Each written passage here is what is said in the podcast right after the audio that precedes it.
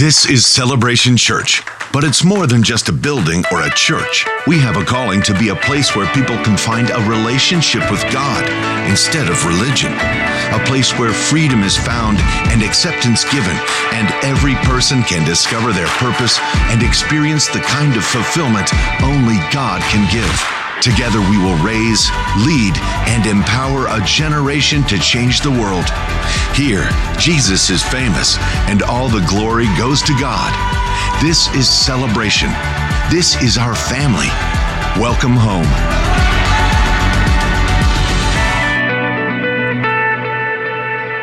Good morning. Welcome to Celebration Church. Let's all stand together as people join with us online all over the world. And let's recite together the Apostles' Creed.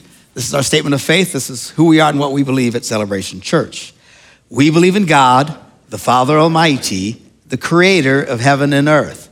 We believe in Jesus Christ, his only Son, our Lord, who for us and for our salvation was conceived by the Holy Spirit, born of the Virgin Mary, suffered under Pontius Pilate, was crucified, died, and was buried.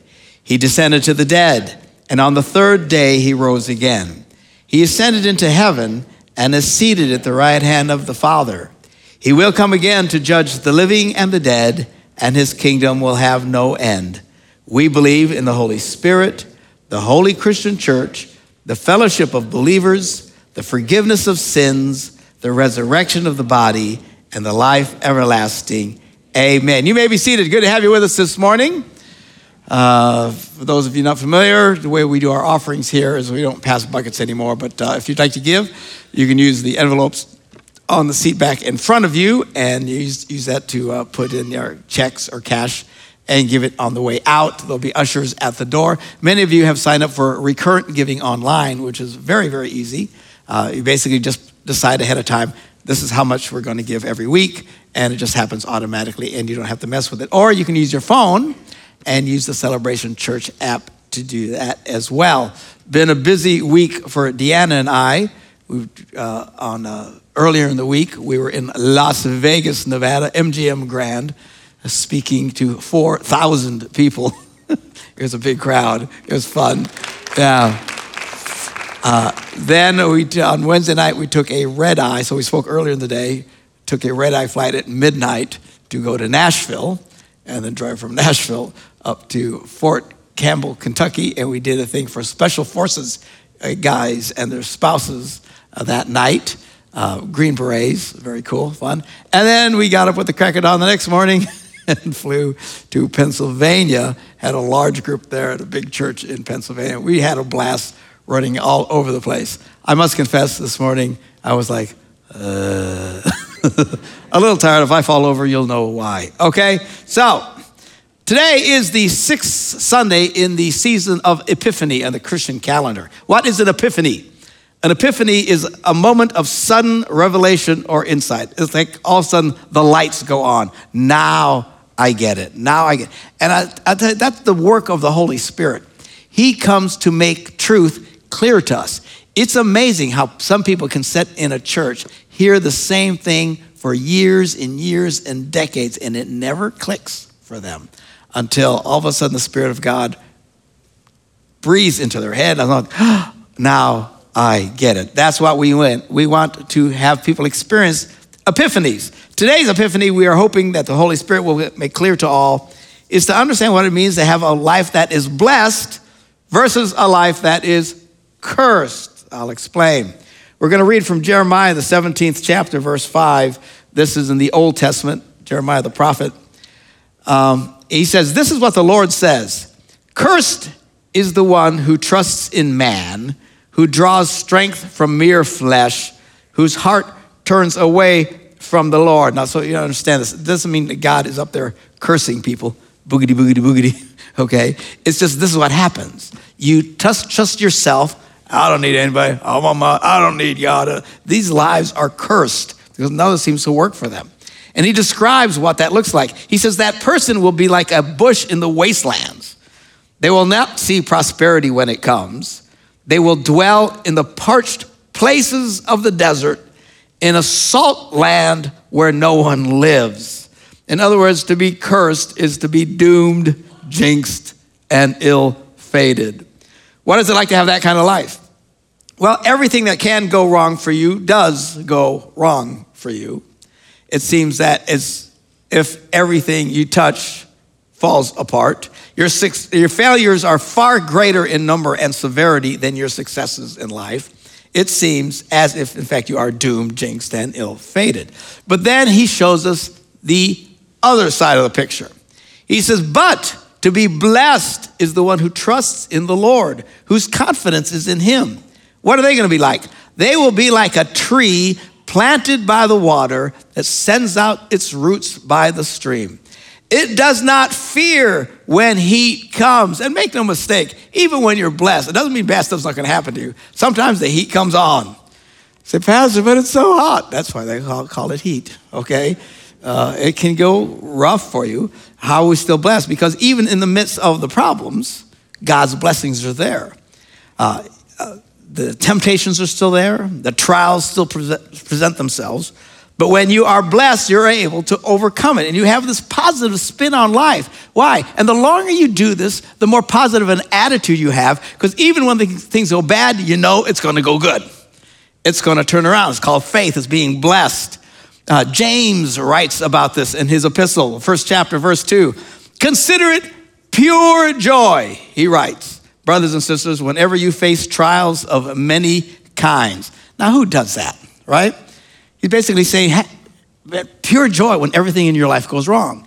It's not the way people think. People like to moan, groan, and complain when things go wrong. But he's saying, consider pure joy. The attitude is like celebrating, like having a party. It's like inviting all your friends over to celebrate. What are we celebrating? My life sucks, all right? Why would you do that? Because for us, even during tough times, it always turns around. Always turns around. God has never failed you, not once if you put your trust in Him. We do not cry when the heat is on. Do we panic when the temperatures go up? Do we despair when the pressures pile on? No, no, we dance.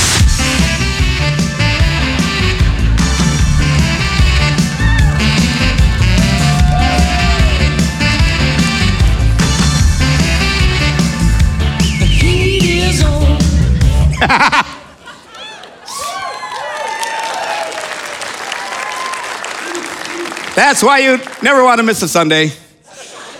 You never, never know what's going to happen. We still dance. We still celebrate, even when things get hard. Psalm 34 19, many are the, the afflictions of the righteous. That doesn't sound like blessed. Yeah, it does. Why? Because the Lord delivers him out of them all. The Bible says we are to be overcomers. And you can't be an overcomer if you don't have anything to overcome. It's good for you to struggle in your faith. Trust God, see what happens. Let's go back to Jeremiah. He's still describing what it is to be blessed. He said, They will be like a tree planted by the water that sends out its roots by the stream. It does not fear when heat comes, its leaves are always green. It has no worries in a year of drought and never fails to bear fruit. What is it like to be blessed? Well, things work out for you instead of against you. You have a sense that you are never alone. In the midst of sorrow, you still have joy. When the world is filled with terror, you have peace. When everyone else is down, you are up. Things just go your way. You are in a state of happiness and contentment. That's what it means to be blessed. And many times we see this contrast in the scriptures. Blessed if you do the right thing, cursed if you do the wrong thing.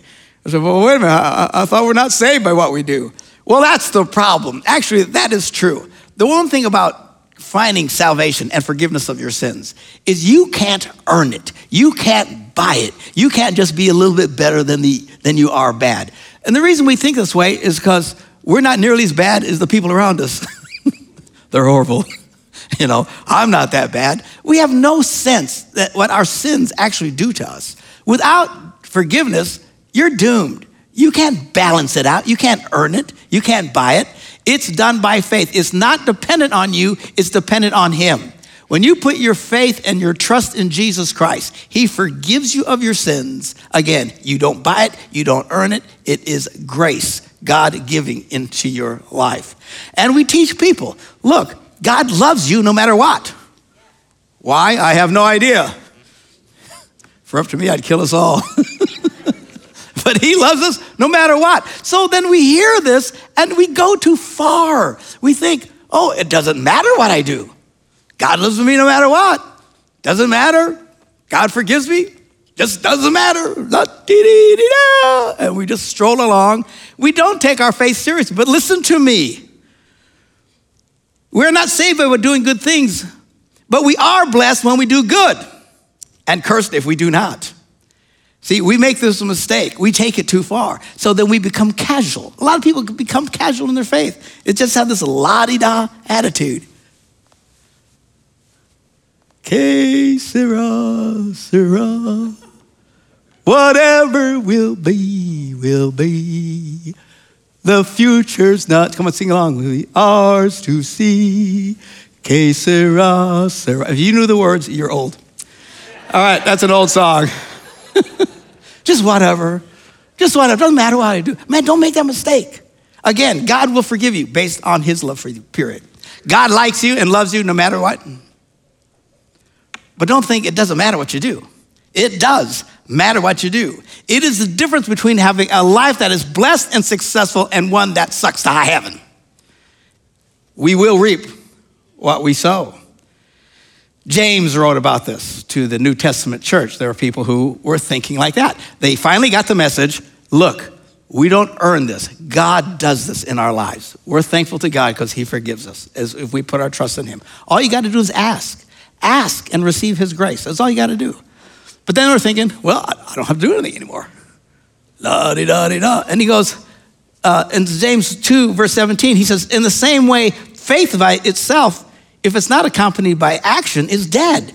You still have to do things. You're not earning things, but you need to do the right thing so that God can bless your life. And to be honest, I, I just don't understand why so many Christians are content with being miserable and just living a cursed life. Everything just sucks. Everywhere they go, there's this huge like, sucking sound.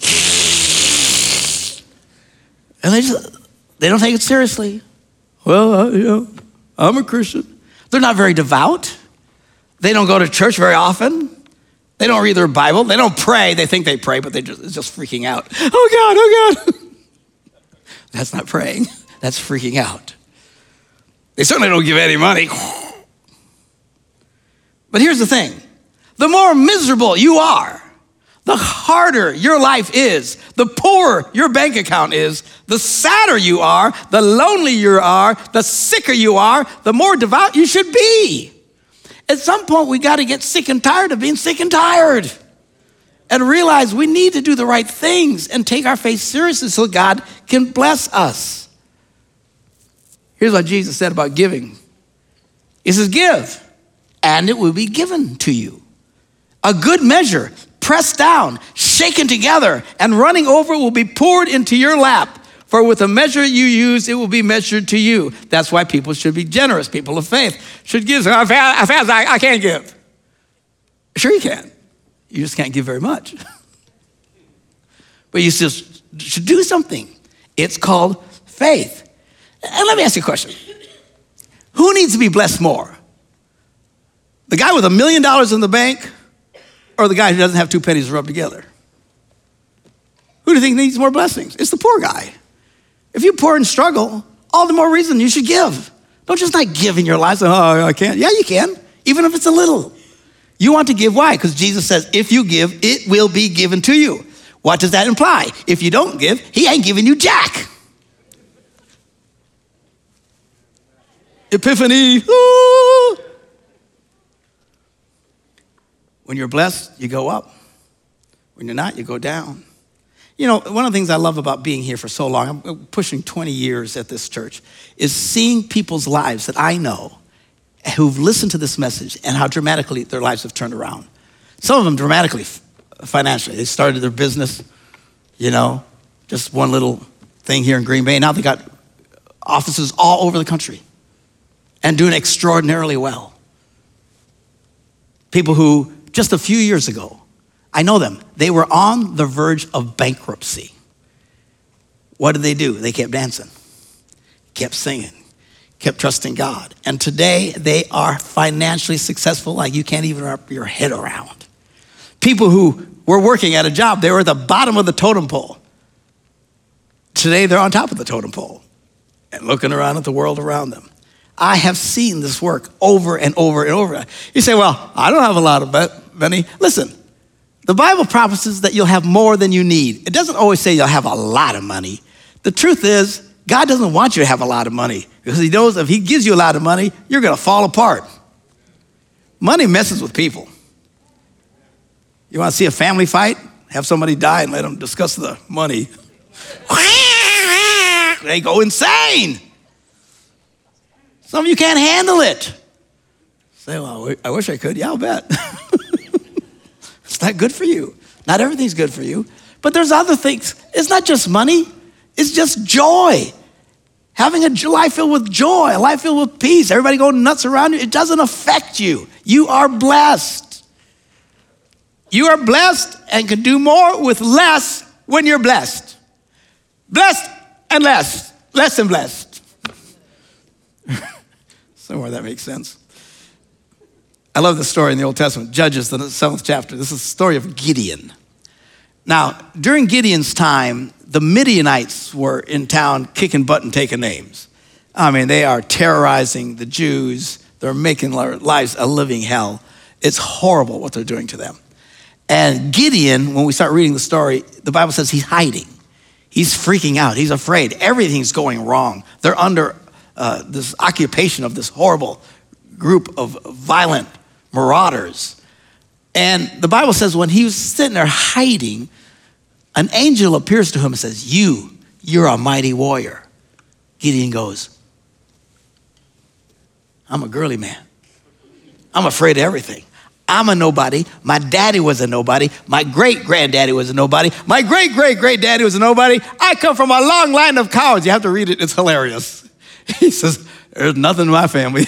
we got nothing. Angel says, No, no, you are capable of great things. And it starts to change him. And then suddenly, Gideon gets the courage to rise up and start saying, We need to fight back. And they're getting ready to go to war against the Midianites. There's a massive army. And they all gather, gather. He has 32,000 men that are following him to this battle. And still out, outnumbered, but as an impressive force. So we pick up the story. Early in the morning, Jerubbaal, that's the name that they uh, gave Gideon, and all of his men were camped at the spring of Harod. The camp of Midian was north of them in the valley near the hill of Moreh. A very specific description. I was in Israel a few years ago. And if you go to the Holy Land, they'll say, you know, we think this happened here and we think this. Happened. They don't really know. They're doing their best guess. But there's a few places they know exactly where it is because it's described dead on. And this event happens in this place. You go to Israel, they'll take you exactly where it happened. They know that's exactly where it was. And uh, so they're all there 32,000 men, finally fighting back, ready to go to battle. And the Lord said to Gideon, You have too many men. what? I only got 32,000. It's impressive, but we need all the strength we can get. God says, You got too many. Verse 3 says, Now announce to the army anyone who trembles with fear, if you're nervous about what's about to happen, you can go home. Okay. So he goes to the guys, listen, guys, anybody who's nervous about this, you can go back. No bad on you. You're dismissed. What does it say? So 22,000 men. Are you kidding me? 22,000? I could figure out a few hundred would say, yeah, I'm a little freaked out. But when you got 32,000 and 22,000 of them turn around and say, okay, hasta la vista, baby. And they're heading back home. And then he's got 10,000. This is not going the way Gideon had hoped.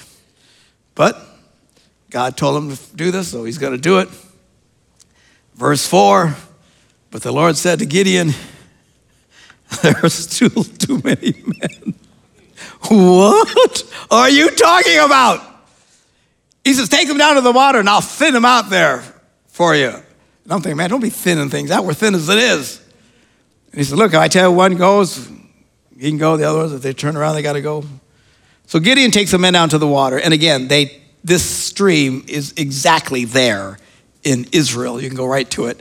There's a big deal. Tourists come all the time to uh, visit this place where this happens. What happens is the Lord told him, Separate those who lap the water with their tongues as a dog laps from those who kneel down to drink. What does that mean? Uh, there were those who were alert. They're on the verge of battle. The army's right there. They're sneaking up on them. They get down to the water, and some stay alert and they pick up the water and lap the water like this, and then others just, and they're not paying attention. So he tells them, those who lap like a dog, you can keep them. All is gonna stick their face in the water. They gotta go. Out of 10,000 men, 9,700 stick their face in the water. And now he's down to 300 guys. Are you kidding me? But the Lord said to Gideon, With the 300 men that lapped, I will save you and give the Midianites into your hands. Let the others go home. Things are not going the way one would expect. What God is teaching them is you can still be blessed and have less. You can have less and still be blessed. Better to have less and be blessed than have lot and your life still stinks. Somebody say amen. So what Gideon does is he tells his guys, there's only 300 of them. There's this massive army. They show you this plain where this army was sitting. So he takes 300 of them in the dead of night. There's probably a thick cloud cover, no stars, no moon. I mean, it's black, black, black, black, black. You can't see anything. And he spreads out the 300 guys, and they all have torches. And he says, On cue, I want you to light the torches and start shouting. Okay, this is our battle plan. So, in the dead of night, on cue, 300 torches light up all around them. The Midianites wake up and they are completely freaked. They see 300 torches. They can't see in the darkness. They're assuming there's a massive army around them and they're doomed. And they panic and they're running into each other and they start fighting each other and they're killing each other. They don't have to kill anybody. They're all killing each other. I mean, it's a massive, it's just complete panic. And Gideon pulls off one of the greatest military moves in the history of mankind, all from a guy who did less, but was incredibly blessed. You want God to bless you? Then you have to get serious about your faith. People say, Well, I, I, I believe in God. Again, we go back to James, where James is saying, Look, you got to do something. You can't just believe. And what does James say? James 2:19. You believe there's one God. Well, whoop de stinking do. Even the demons believe that. He's trying to get their attention. Just believing is not enough to bless your life. You have to get active and do something. Again, if your life sucks, we'll be there for you. we'll love you. We'll encourage you. We'll do the best we can. But at some point, you got to get this. You got to get this in. I am going to honor God. I'm going to do the right thing when I don't feel like doing things. I'm going to serve when I don't feel like serving. I'm going to give when I don't feel like giving. I'm going to go to church when I feel I should do, be doing something else. You just start doing the right things and things will start to change. God has never failed anybody who put their trust in Him. And don't make the mistake of thinking, well, this means I earn my way to. No, you're not earning your way to heaven. God's got that covered for you. What you're doing is living a life that can be blessed, and you want a life that will be blessed. I'm going to ask the ushers to go ahead and get ready to come and serve communion. Uh, the Bible teaches us, that when we gather together like this, we take communion and we reflect on how all this is possible. Jesus Christ died on the cross for our sins. His body was broken, his blood was shed so that we could have forgiveness of sins. This is what we celebrate. But the Bible says before you take communion, you should reflect on your own life. So let's all bow our heads and reflect for just a minute. If there's anything you know you're not doing right or have messed up, now's a good time to just talk to God about it. And let me pray a prayer of forgiveness over all of us. Heavenly Father, before we partake of the bread and the cup this morning and in obedience to the scriptures, we pause to examine ourselves. If we've sinned against you in thought, word, or deed, something we did, something we should have did that we didn't do. If we've not loved you with our whole heart, if we haven't loved our neighbors as ourselves, for the sake of your beloved Son, Jesus, who gave himself as a sacrifice for our sins, have mercy on us and forgive us. We can't earn it, we can't buy it. We just ask you to forgive us. And by the strength and power of your Holy Spirit, keep us in eternal life. And as heads are bowed, people are reflecting, praying. Maybe you're here this morning thinking, you know, I've, I've never done this. I've never really reached out to God in my life. You can do that right now, just in your own words. Say to Jesus, Jesus, come into my life. Forgive me of my sins. And you can start taking your first steps of faith this morning. Amen.